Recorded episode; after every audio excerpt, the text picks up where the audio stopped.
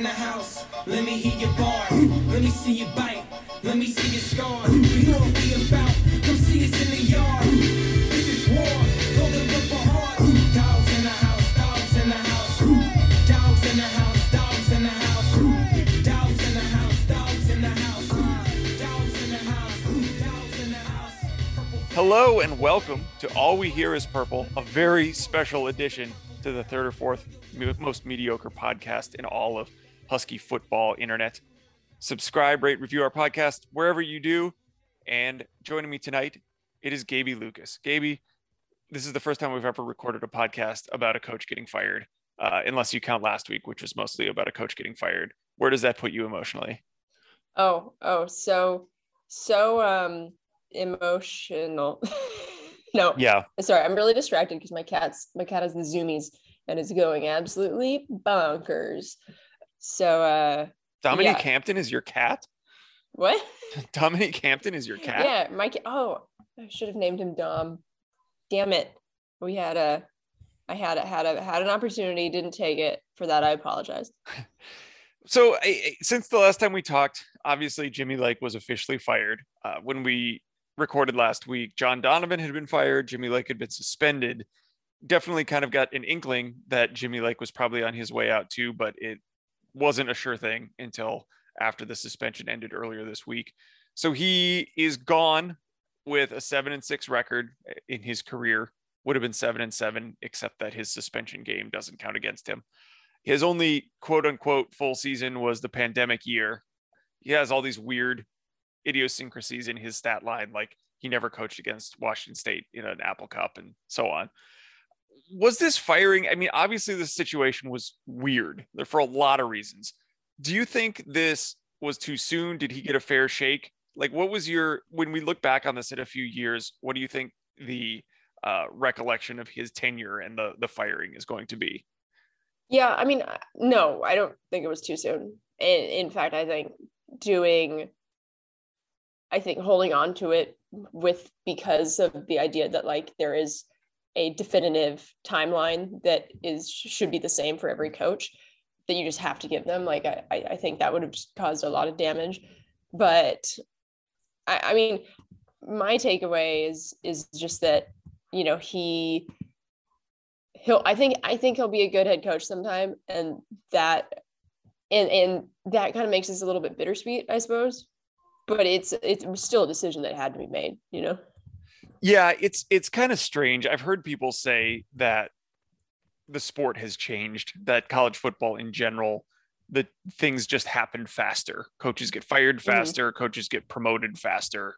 Uh, you know, teams go from being bad to good faster and things like that.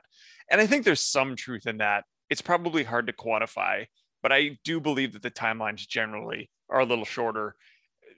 Probably because teams are more um, savvy about using negative recruiting against each other and could probably point to this faster as a reason for why the program is falling down. Probably also because the media is more embedded in the teams than ever. Like, obviously, there were beat writers covering the team forever, but there are now people like us and, and blogs like ours and, and other message boards that are uh, hyper scrutinizing every decision that's made within the program. So you just kind of get a narrative formed faster. And I, I think you add that all up, and it, it probably is easier to put all the data points together faster. So when you say, like, we've reached this conclusion that he wasn't going to be successful here, or at least we couldn't afford to give him the extremely long amount of time it may have taken to get to be successful. I think that's probably true. Although I am at least a little bit sympathetic to the argument that like we didn't give him enough time to figure it out. I, you know, I, I it's it's very fuzzy. It's very hard to prove that. And I was ready to see him gone because I don't want to see the team playing like it has the last seven weeks or whatever. And that's enough for me right now. Oh. Go ahead. well yeah i was going to say it's eh, one on one hand i think you're right that timelines get sped up simply because of how much more people's voices are amplified but i think more than that is like if you're not in that little in group of uh, programs in like the SEC, the soon to be SEC, um, you know, Clemson, Ohio State, maybe maybe Michigan, kind of um, Notre Dame. you know, every game that you continue going downhill, it becomes that harder to crawl out of simply because of how, you know, we've talked about this before. I've talked about this before, simply about how power and money and and all that is being consolidated over there. Um, so it's something where you really can't, you just can't afford to give people more time to figure things out than as you could in the past like you know in the 80s or 90s or whatever like you know um i think i think it was was it frank beamer who you look yeah. at his like first six years were just like ass. And you just can't do that anymore because that's not unless you are i mean i was gonna say unless you are like alabama but they wouldn't accept that because their standards. You just there's no flexibility for that. And it's kind of a sad reality but that just is how it is it is true and it's interesting you you mentioned beamer because i was already thinking about uh there was a, a interesting twitter thread started by joel anderson and then uh, bill connelly kind of took it and ran from there about i think this was actually in response to justin fuente getting fired from virginia tech after much less time than frank beamer got in the past to turn the program around. And this what Connelly was talking about was the structural uh, financial implications that are more severe now in a shorter time period. Exactly. Yeah. That getting to the CFP even once or twice can really entrench the resources that your school has, the advantage it has over other teams in the conference, and the fact that uh, Clemson and Ohio State look like such monolithic, untoppable powers in their conference, even if Clemson's having a bit of a down year this year has a lot to do with the fact that they happen to be the best teams when the CFP started. And there's so much money and exposure and press and media coverage coming along with that that it's really it's much more hard to overcome to break into that tier than it was in the past uh, yeah. which you know can have multiple effects maybe it's not what every school should be aspiring to because you end up chasing your own tail uh, on the other hand I don't know what like the, the next best uh, goal should be. I think that's kind of we're at a, a crossroads in college football as a whole. Like, what is what are teams, whatever it is, nine through 130 playing for at this point? And you know that's a separate discussion, but I think it does have an impact on on the the coaching search, and I, we'll talk a little bit about that later.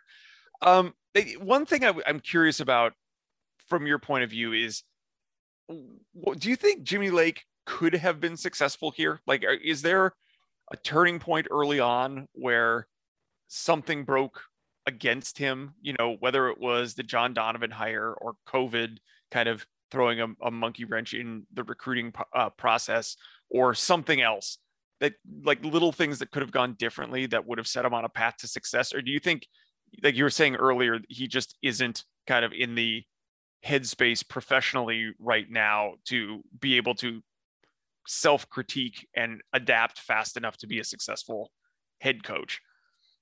I think it's kind of a, it's kind of, that's kind of a hard question to answer simply because it's like, you know, if he had done this and this and this differently, then he would be a good head coach here, you know? Um, but, um, I mean, certainly I think maybe COVID etc., kind of sped things up. Although actually, I could, I think there's an argument to be made actually that that the COVID year actually gave him um, kind of a less hot seat coming into this season than he would have had, you know, otherwise if he had had like a full season. Um, simply because we've seen how a full season plays out for him and it doesn't look, look good you know um, it, you look at like the 2020 year and having a three and one record and with regression to the mean over a full season if you look at like the projectable metrics from the, those games like it easily could have been one and three or two and two and then you look at that over the whole season like if he has if he takes over in a non-covid year and goes six and six you know then he would have entered 2021 on like a pretty hot seat and would have been fired anyway with this performance. So, I mean, this is all theoretical, so it's kind of moot, kind of moot. It's totally moot. I, I don't, I don't know. I don't think, I don't, I don't, I don't think anybody could really with any certainty answer that because it's so there's just so many little critical junctures from his point or from his excuse me from his time at Washington whether you know it, maybe you want to even start back to when he was just a defensive backs coach you know the like what what in his journey under Chris Petersen and even before then put him gave him the propensity to do the things he did as a head coach many of which ended up negative. Um you know whether that was like perceived stubbornness or like stubbornness to the point of you know maybe being arrogance not adapting not looking at at maybe having an honest self-evaluation or program evaluation. So i think i think the idea of like oh he could have but but is I, I guess i just uh, in my mind it's kind of a little bit moot because it feels all like you know if you want to look at all the different different points in someone's life and professional career up to their point of getting their dream job or whatever that that could be like a whole series on its by itself so i mean i, I think I, I think he's more likely to be a good head coach in the future now after having this slice of humble pie um, which is unfortunate for Washington because now we get to uh, have been a part of his development instead yeah. of the benefactors of his of his development. Yeah. So yeah, I think it, it's there's a, a bit of like revolving doors in this, and you know we say like butterfly flaps its wings in Asia. Could that have saved Lake's career somehow? Yeah. Uh, it, who knows? I, I do think you alluded to his stubbornness. It seemed like he didn't come into the job without a plan. He knew what he wanted to do. He wanted to mm-hmm. run a mm-hmm. pro style offense. He wanted to keep the style of kind of base nickel defense that he'd been using. He wanted a rugged and physical, like straight ahead attack. And he wanted to kind of recruit in a way similar to what he'd been doing as a coordinator. He didn't seem to have a plan B. And he seemed kind of intransigent and hostile towards the idea of a plan B. And if somebody pointed yeah. out to him, like, well, maybe you're not going to sign, you know, Benjamin Morrison to be the star defensive back in this recruiting class, or maybe, you know, all of the uh, offensive coordinator candidates with NFL experience that you want aren't interested in the job. And he's like, I don't care. I'm not offering a scholarship to another defensive back. I don't yeah. care. I'm not I, like I'll go for the Jaguars assistant running backs coach. like I like this is my plan. I'm not deviating from my plan. And that's a problem. And like if that wasn't going to show up in his offensive coordinator hire or his first or second recruiting class, it would have shown up eventually mm-hmm. until he gets beyond that. I, I know we've talked before about this as a very high profile example being Nick Saban, even even Nick Saban eventually got to the point where he was like, probably going to have to throw the ball 40 times a game. and it, yeah. like nothing goes more against somebody's, you know, a, a frontline head coach's uh, bone structure than, than, you know, like a Midwestern ground and pound coach just acknowledging that they got to air the ball out. Yeah. And he did it. And, and it didn't seem to me like at this point in his career, like it seemed like Lake publicly anyway was not secure enough in his you know reputation or ability that he could deviate from that initial plan and still you know maintain his reputation or whatever and i've always kind of said like these we always have to go off of what we're seeing publicly it's very possible that he's behaving differently behind closed doors but the fact that he got fired by the person who sees him behind closed doors mm-hmm. leads me to believe that it wasn't that different behind closed doors because if yeah. if he was you know privately taking responsibility for all of his gaffes and his on-field blunders and expressing a clear plan that he didn't want to talk about in press conferences, I don't think he would be fired right now. So I like I, I believe it's probably pretty similar there. Yeah. And I think I think there's also something to be said about the irony of him being like really coveting that NFL,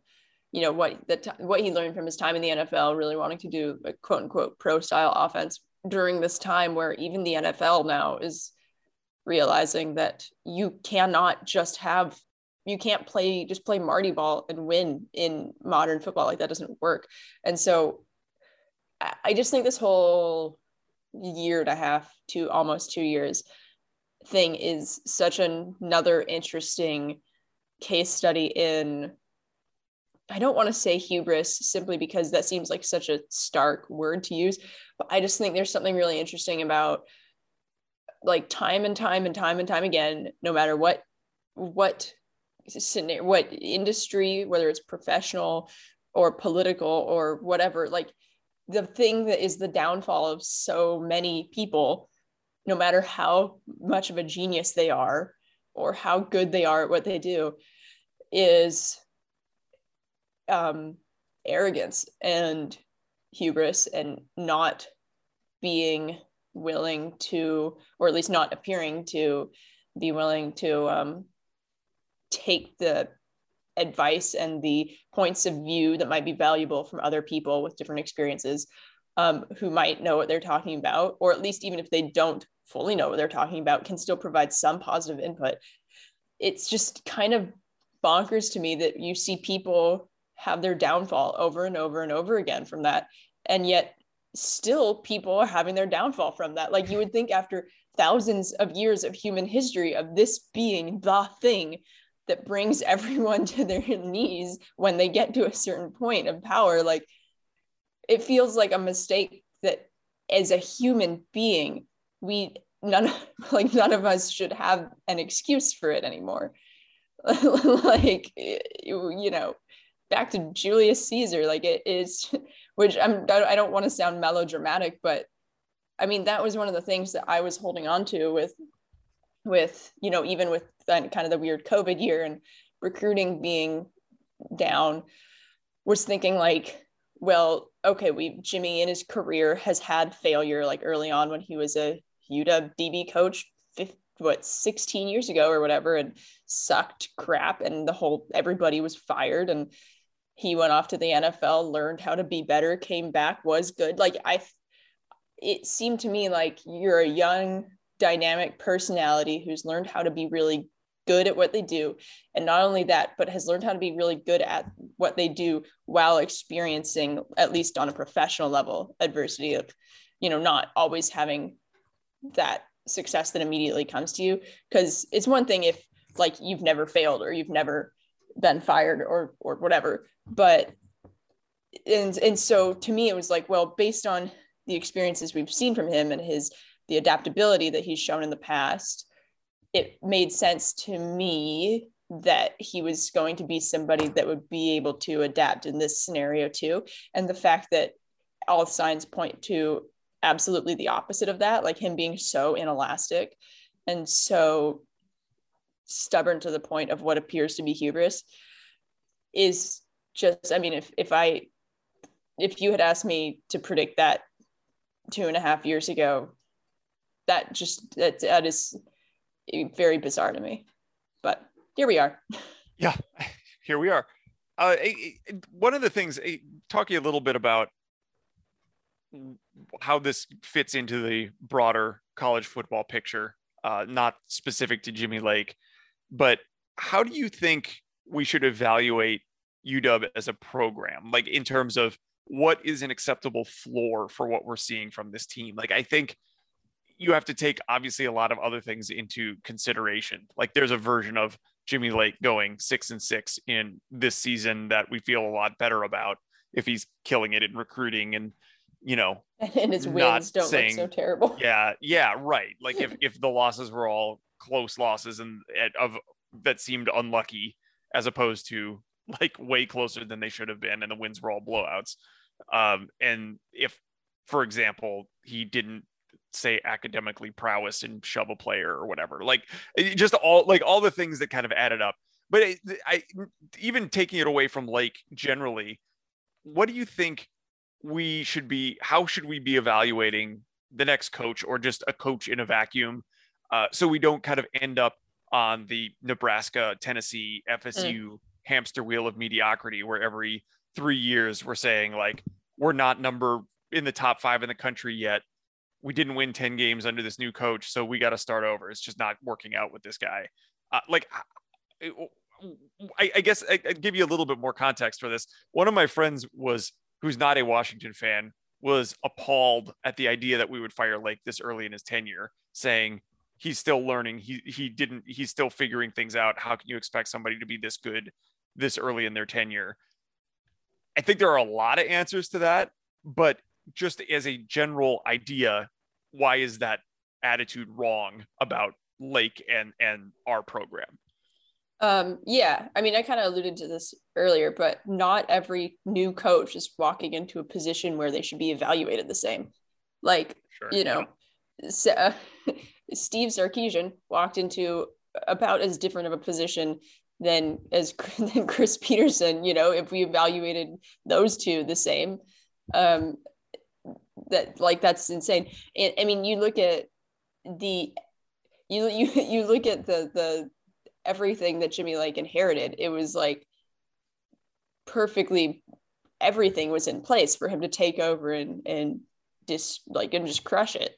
So it's not like he's taking over some he was taking over some like ultra dysfunctional program with a really imbalanced roster that has like you know a bunch of four star receivers and six offensive linemen on on on scholarship you know like that's not he i mean when you're handpicked by a generational head coach to take over for him with a roster that is exceptionally talented especially because you know when you were looking at the 2018 2019 uh, 2020 classes like that is when they really took that next step. Um, and and you take all of that and pretty much just burn it to the ground.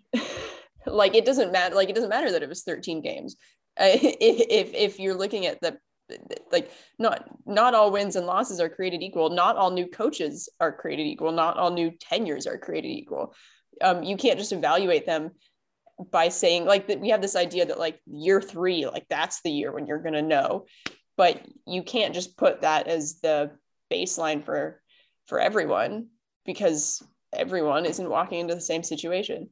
And I, ironically i do agree. Like i think that that's that's something that that nebraska and texas and all that like they've gotten into that cycle. Although a lot of that i mean texas is just a clusterfuck but of meddling of meddling that, uh, shenanigans. It's that's like storyline. like all happy families are alike. All dysfunction all fired texas coaches are fired for totally unique reasons. Yeah yeah yeah. But yeah i mean there's plenty of yeah if, if in most situations i will give your friend this in most situations firing your new head coach after 13 games is probably not the right decision. But most new head coaches don't walk into the situation that jimmy lake did i mean for example if i was head if i was handpicked by Chris Petersen to run the program after he retired, I would do worse than Jimmy Lake. Well, maybe not, but um, I would do very badly. Eh, but the idea that someone would be like, wait, she hasn't been given enough time yet. No, I would have been given enough time. you know, like it's just, it's just not, you can't evaluate everything on the same, on the same piece of paper. I do think a lot of the cognitive dissonance that we're experiencing, all like anybody who's put thought into what has gone wrong, uh, comes from the fact that Chris Petersen handpicked Jimmy Lake. And we're all like just appalled that somebody who seems to have such good judgment and honestly a very good coaching tree. Like so many of the people who developed under him have gone on to be really good coordinators and often good head coaches. I like look around the country, like Andy Avalos and uh, oh Harsin. Harsin. I was saying Brian Hartline. That's the old Ohio State receiver. yeah, Harsin, Uh, and a handful of others have been either excellent coordinators, solid head coaches. It seems like he understands this stuff, and he just got this one really wrong. I mean, it would be fascinating to hook him up to a polygraph and kind of like figure out what he was wrong about in Lake's case. We're never going to hear this story. It, it you know, it's just not going to happen. But it, I would love to know because that remains the most confusing part of the whole thing. Yeah. Uh, let's uh, take a break there. Uh, we're going to come back. We're going to talk a little bit about what is still uh, watchable for the rest of the Husky season and why to still care, as well as our perspectives and uh, all of our incredibly deep insider knowledge of the coaching search. But first, we are once again sponsored by Home Field Apparel. Uh, we've talked about Home Field week after week and their great uh, retro college apparel, vintage apparel. They are running a Black Friday sale starting November 26th and running through November 29th, also known in the business as Black Friday through Cyber Monday, or in some circles as Turkey 5. Uh, all items will be 20% off for the duration of the sale with no code needed, which is a pretty good deal. And all items are uh, subject to being sold out. And they're also reportedly experiencing some of the same uh, shipping and supply chain constraints that the rest of the world is because they are part of the world. So they're encouraging early, especially if uh, you want to use these as a holiday gift. Uh, they have gift cards available as part of that. So they do make good gifts. I think I mentioned before that I, I bought one of these uh, North Dakota State uh, vintage shirts for my dad as a Christmas gift, but decided not to wait and give it to him while the football season was still going on. So, what's stopping you from doing that? If you wait till uh, Christmas to give somebody their uh, home field football T-shirt, it'll be too late unless you're uh, in a New Year's Day bowl game or something. So, just buy it now and give it to them over Thanksgiving and you've uh, killed two birds with one stone. So uh, we have another a recorded ad. So listen to that, and we will be right back. Thanks for sticking with us. I mentioned before the break that I wanted to talk a little bit about things that are still watchable uh, for the rest of the Husky season. I was reading through some of the comments on one of the the posts I made earlier this week uh, on one of the our blog uh, posts about the coaching search, and somebody made a comment that was just like, I just want to uh, highlight the players and just say that they're still working really hard and have this one line of posts not be about coaches. And I thought, like, maybe a little uh, simple, but also a fair point that we spend so much time talking about one thing, you kind of lose sight of the larger uh, forest for the trees kind of thing. I, I, I do think there are a few things left in this team that are still interesting and worth watching for the rest of the year. And I, I want to get your take on this too. But just the things that jump out to me right away are the quarterback position. It seems like we're going to get to see more Sam Huard, maybe not all of the remaining games because, or both of the rem- remaining games to preserve his red shirt, but I'd love to see him for more than just an uh, awkward cameo where he gets to take like three snaps. I'm interested in seeing if with Lake formally out, we see any structural differences in the defensive front and which players are going to be uh, important and who continues to develop because we've seen so many new faces playing both on the line at and at interior linebacker. And I also I, I've seen a lot of development on the offensive line through the year. It's actually one of the only things that has been kind of uh, had a positive trajectory that the offensive line has looked better as the season has gone on than it did in the couple terrible performances earlier in the year. And I'm excited to see if that can continue. And then also the Apple Cup is always fun and there are real stakes in it this year and it's going to be a super weird game with interim coaches but it feels like it's going to be competitive and it's not going to be another 40 to 10 beatdown as it was for like eight straight years and that should be interesting and the game matters uh, anything you want to add to this list of just things that are still worth caring about with this team even in flux right now well i you know who knows if ztf will be gone to the nfl next year what with having such a bizarre season. But personally, I mean, he's just so fun to watch, both because, you know, he's good at what he does and he just seems like he, he is so happy when just play, just when he's playing, like having that always like dancing around and having that smile on his face that I'm like, you know what? I'm just gonna watch. I'm gonna watch watch this and just just to see that kid be so joyful. Which might sound really corny, but you know what? fuck it. Oh, dang it. I made it this long without swearing. that, that's a great point. I, I, he's very joyful to watch play. Uh, one of the most fun players I've seen in quite a while. And if he goes down as, you know, from his breakout till the end of his career were the four COVID games where he just ripped through everyone. And then this year looking good at times, but clearly still regaining full strength coming off the Achilles injury and only getting to play limited downs uh, and, you know, playing like three or four more games. It would be really sad if that was all we got to see of him yeah. for his career. But I think we'll get to watch him for quite a while at the next level too. So um, it's not all over for him. And I, I, I totally agree with you. It'd be fun to watch. Yeah. Um, let's talk a little bit about where we stand with what we know so far in our coaching search, what your opinions are, I, kind of want to start with the, the name that's probably been connected to the job most often, notably by a high profile media member in the Bay Area, is Justin Wilcox. Uh, I, I, you know, we talked a little bit about him as a candidate last week. I just reading through social media, through the comments and everything, people are really down on Justin Wilcox as a potential head coach. Do you think that's just like the tyranny of high expectations that we want something exciting uh, because Lake had been kind of depressing, or is there something else? Like, why are people so down on Justin Wilcox, who's been pretty good as a head coach? I mean, I think part of it is he's just he's not.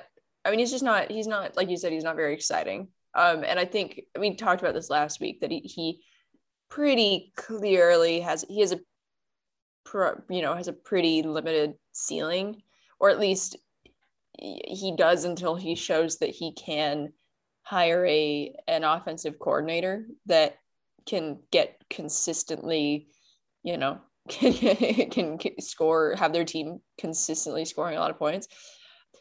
I, I think I feel the way about Wilcox. I think he's a good guy to come in and bring stability to a program, kind of like a, a defensive version of Sark, kind of, if that makes sense.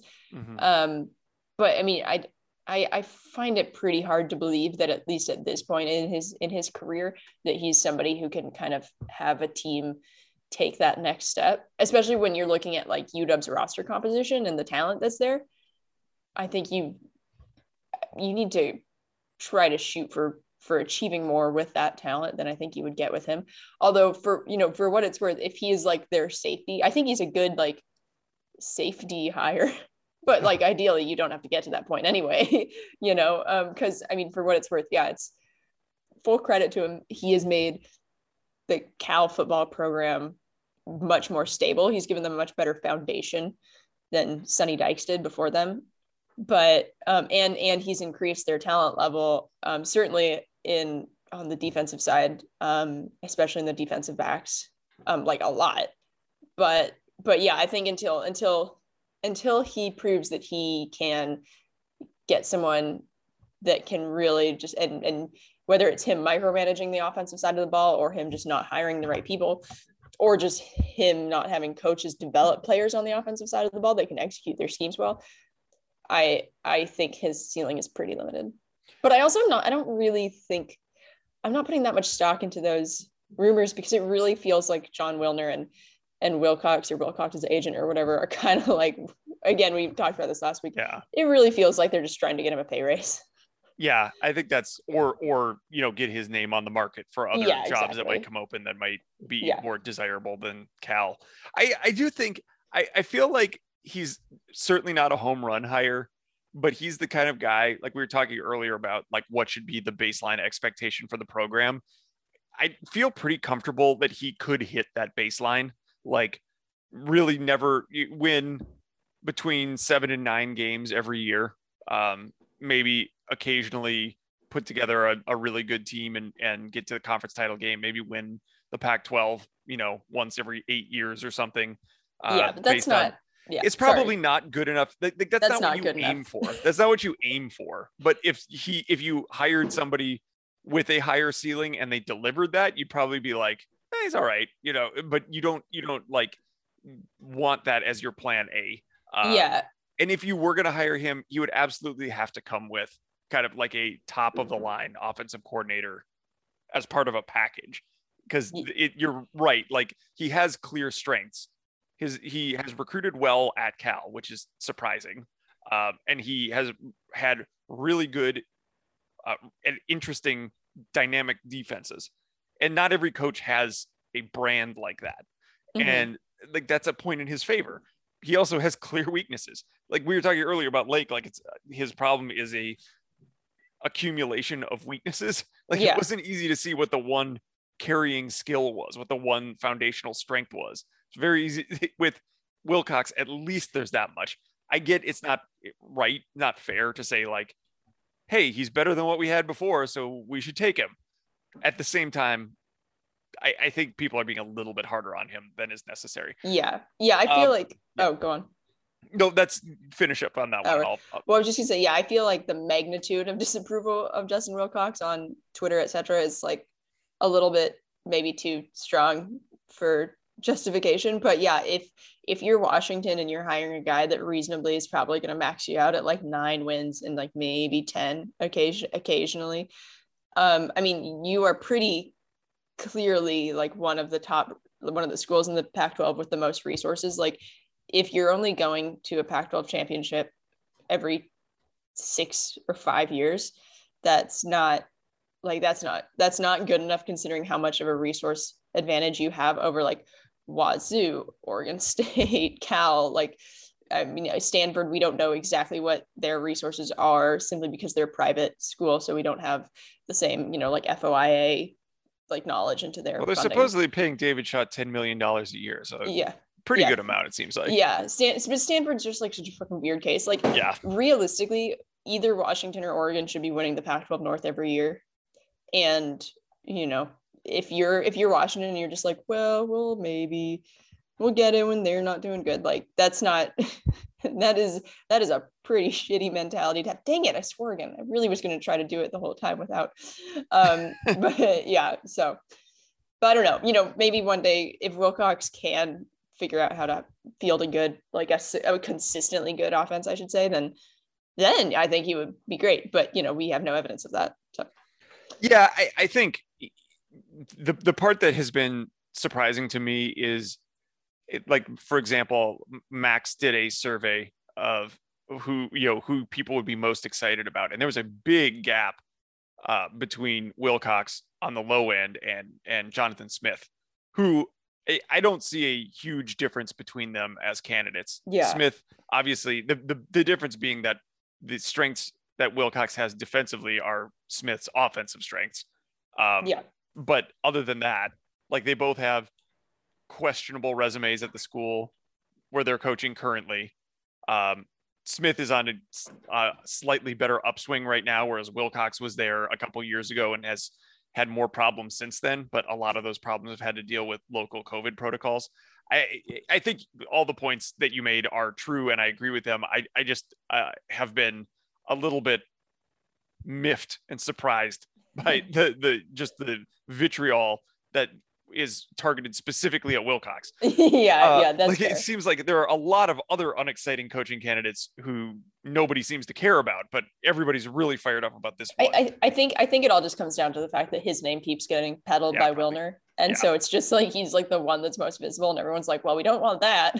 but I mean, for what it's worth, if we're gonna have actually now that I'm thinking about it, like I could be persuaded otherwise, but I think if we're going for talking about like who your safety option should be, like I'd rather have Jonathan Smith than I think than than Cal. I mean, because for what it's worth, or than Cal than Wilcox, because I mean, Jo- Wil, uh, Wilcox laid a really strong foundation at Cal that based on what he inherited.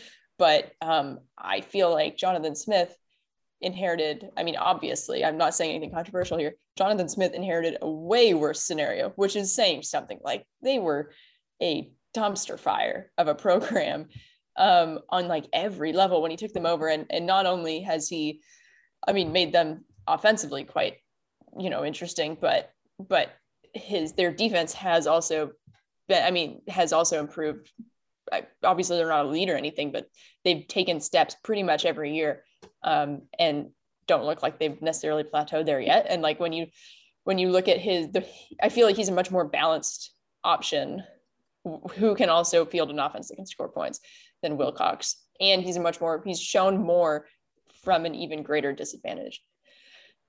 Yeah, I think I'd prefer him too. I think I it'd be a little bit closer in my mind than what you're describing because I I think uh, Smith got a lot of good press for starting strong against the weak part of Oregon State's schedule this year, and they've significantly come back to earth. And they look like yes, he has built a foundation at a school that was pretty bereft, but that foundation is like kind of what Sark did to Willingham's program. Um, and I'm not Yeah, really interested That's in true. hiring Sark again. Um, yeah, Although, I don't know, I think- be available, yeah. I, I get the sense though, I mean, and you know, I don't have any actual like sourced evidence for this, but I I do feel like Jonathan Smith has a higher ceiling than what like 2009 Sark did, and frankly, looking at Texas 2021 Sark too.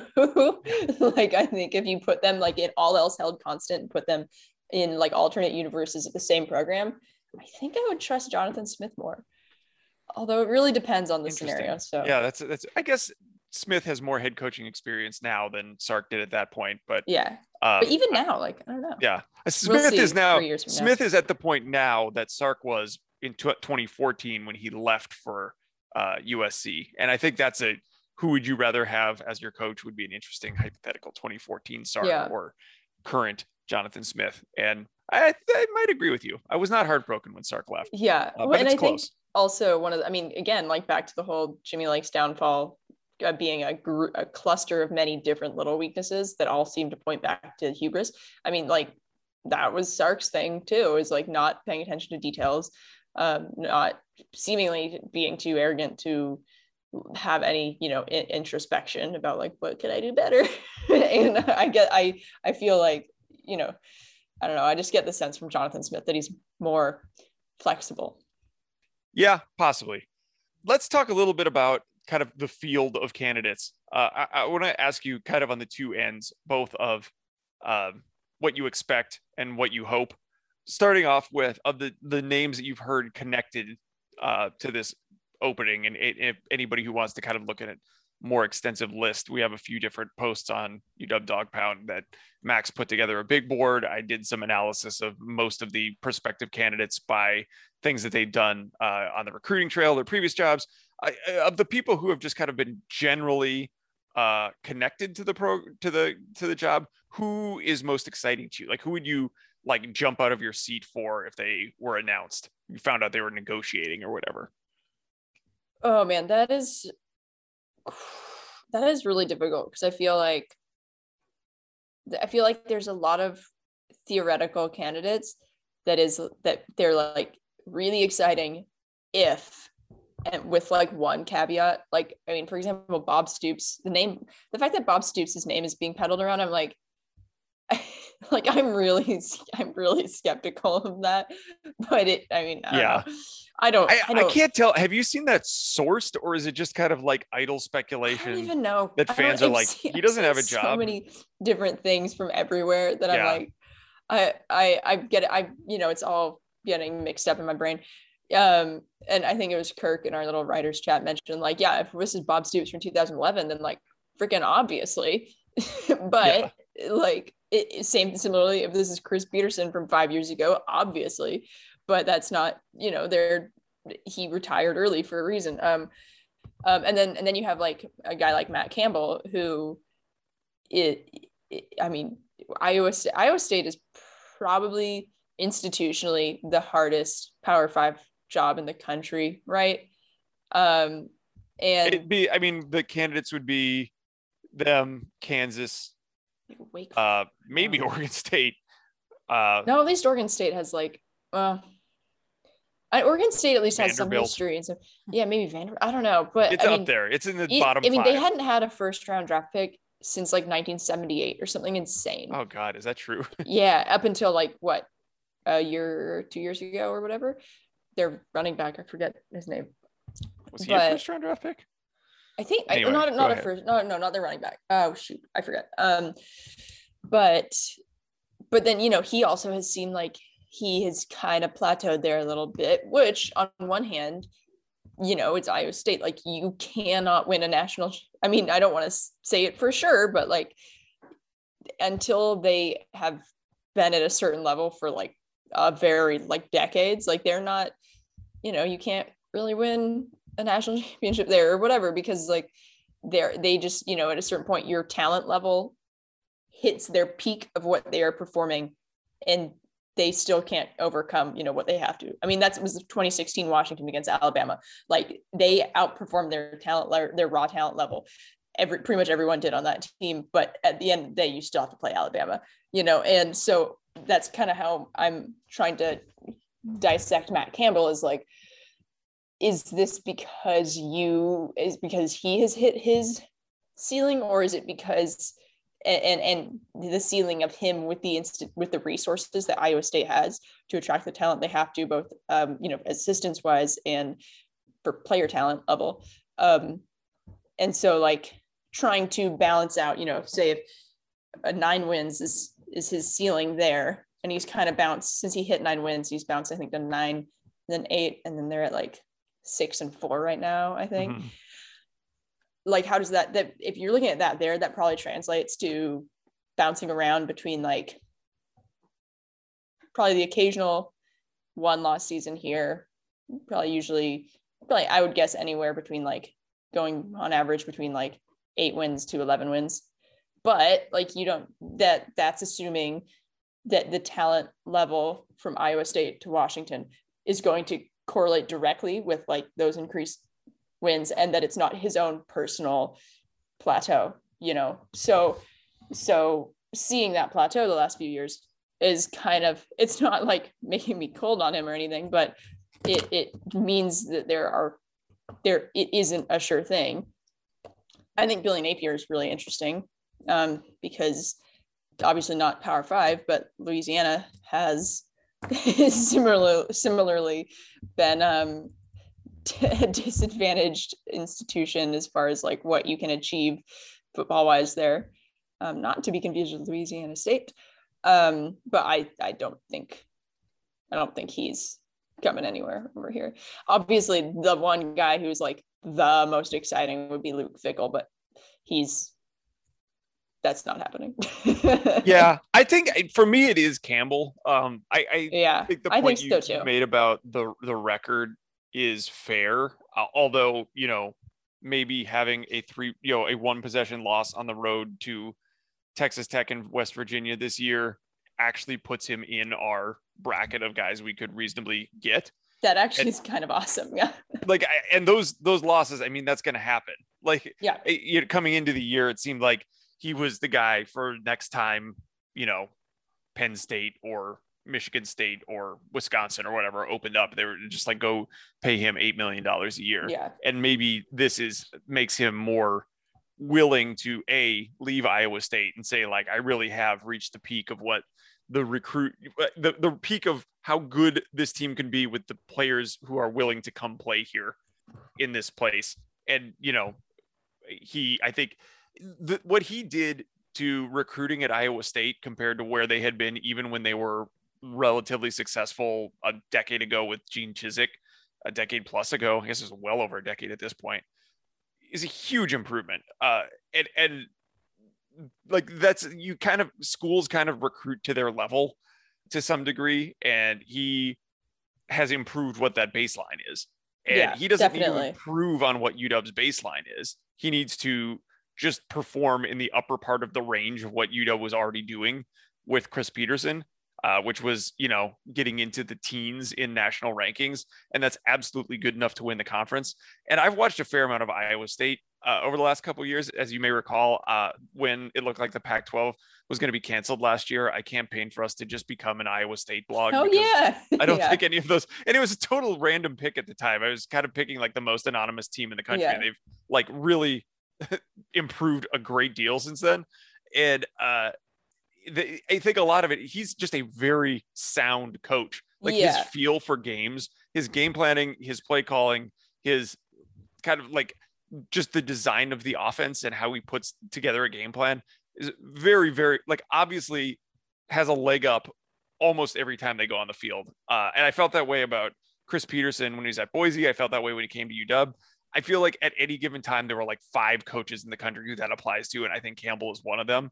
Uh, Yeah. And if we could get him, I like I get that they they haven't been perfect this year.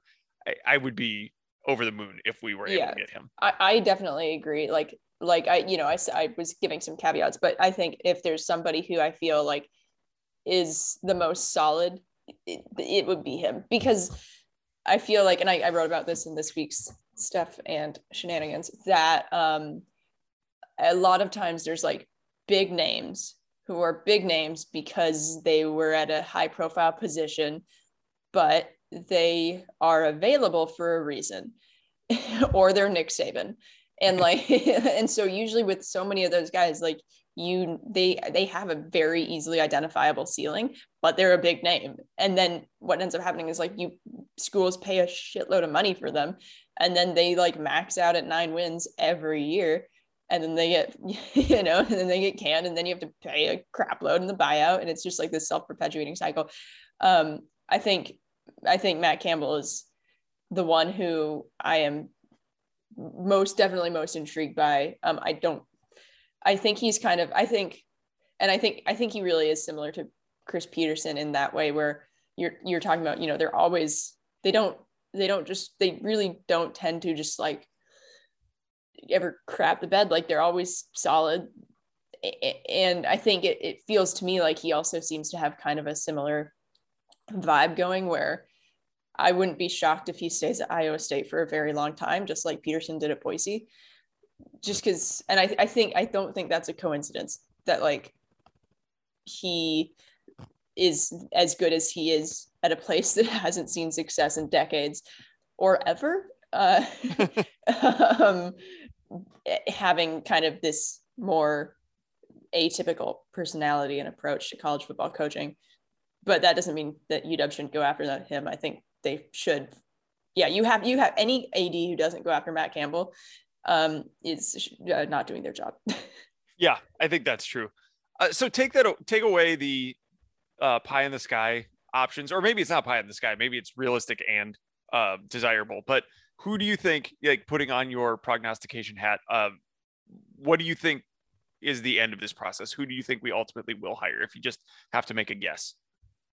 I think Kalen DeBoer is an interesting look guy to look at. Um, especially because you know there's with all the um, Power Five openings this year and um, the amount of intriguing, I should say, coaches in the group of five. This is it's. I think this is a really really hard thing to predict. I think yeah. I think I think I think DeBoer is somebody who I wouldn't be super shocked if we end up with um, over at Fresno. I think people are bringing up Tom Herman, and that is like the last thing in the world I want. um, um, just because, I mean, talk about like uh, having a pretty ingrained ceiling, it looks like, and also being a douchebag who makes. who makes a, uh, high schools tend to not or you know local who tends to not be able to uh, make himself well loved to the local talent producers necessarily. Oh, I really, I mean, I, I, I know I'm should, I'm supposed to like come up with something and have something to say, but I, I really, I mean, looking at, looking at, thinking of some of my own options and looking at like our little fan survey, I, I re- there isn't one guy that I'm like, oh, that definitely is the most, the biggest combination of realistic and high achieving. Um, I, I, for what it's worth, I think I think PJ Fleck is actually kind of an interesting option, hmm. although he has in no way been tied to anything. There hasn't even been rumors, or I don't even think anyone's even speculated, hey, maybe we should. Um, but he was he's been kind of interesting at Minnesota. I who, mean, boats, lakes, rowing boats, natural connection there. There we go. Hey, and last time Minnesota won a national championship, we also did. So, um, I, while you were talking, one, I was looking up Iowa State facts while you were talking. Mm-hmm. I was also listening, but also looking up Iowa no, State facts. You shouldn't listen. Uh, they had they have not broken the streak from 1973 of not having a first round draft oh, pick. Really? Oh, uh, they did. They did have a third rounder two years ago, and that was the running back David Montgomery, but not a first rounder. So we'll see if that changes. The other Iowa State fact is they're currently on a run under Campbell of five straight winning seasons. The last time they had at least five straight winning seasons was in the aughts, but the 19 aughts it was from uh, 1902 to 1909. They had winning seasons. It was the last time yeah. they had five straight winning seasons. Yeah, putting and they were in something called the MVIAA, Missouri, Missouri Valley, Valley, Intercollegiate Athletic Association. Okay, oh, that's what yeah, it is. Let's call it that. Yeah, I mean, if we can get them, you know, at, at, I'm going to say, hopefully, them plateauing a little bit makes him both a less super super attractive to other openings and b more likely to want to in the words of tina fey go to there there being montlake because yeah he's definitely the one guy who i feel most certain in like you hire him you will not you will be good. Um Yeah, it's just a matter I- of how good if it's you know going to peak at generally around 10 wins or go to the playoff every once in a while the one thing with Fleck that I think is uh not to you know circle back to the middle Mhm. of the last answer, but yeah he- we're all doing that Yeah. Uh, I, I I believe he just re-upped with Minnesota after flirting with USC. i think and you're I- right yeah I think they they offered him over five million a year, which seems like as a baseline.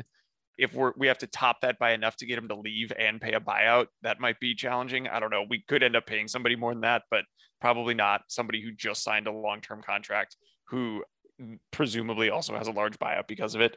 Mhm. Um, I do think Fleck's a good coach. He's a self promoter and a good coach, which is you know often Yeah. one or the other, but in his case, he's he's both.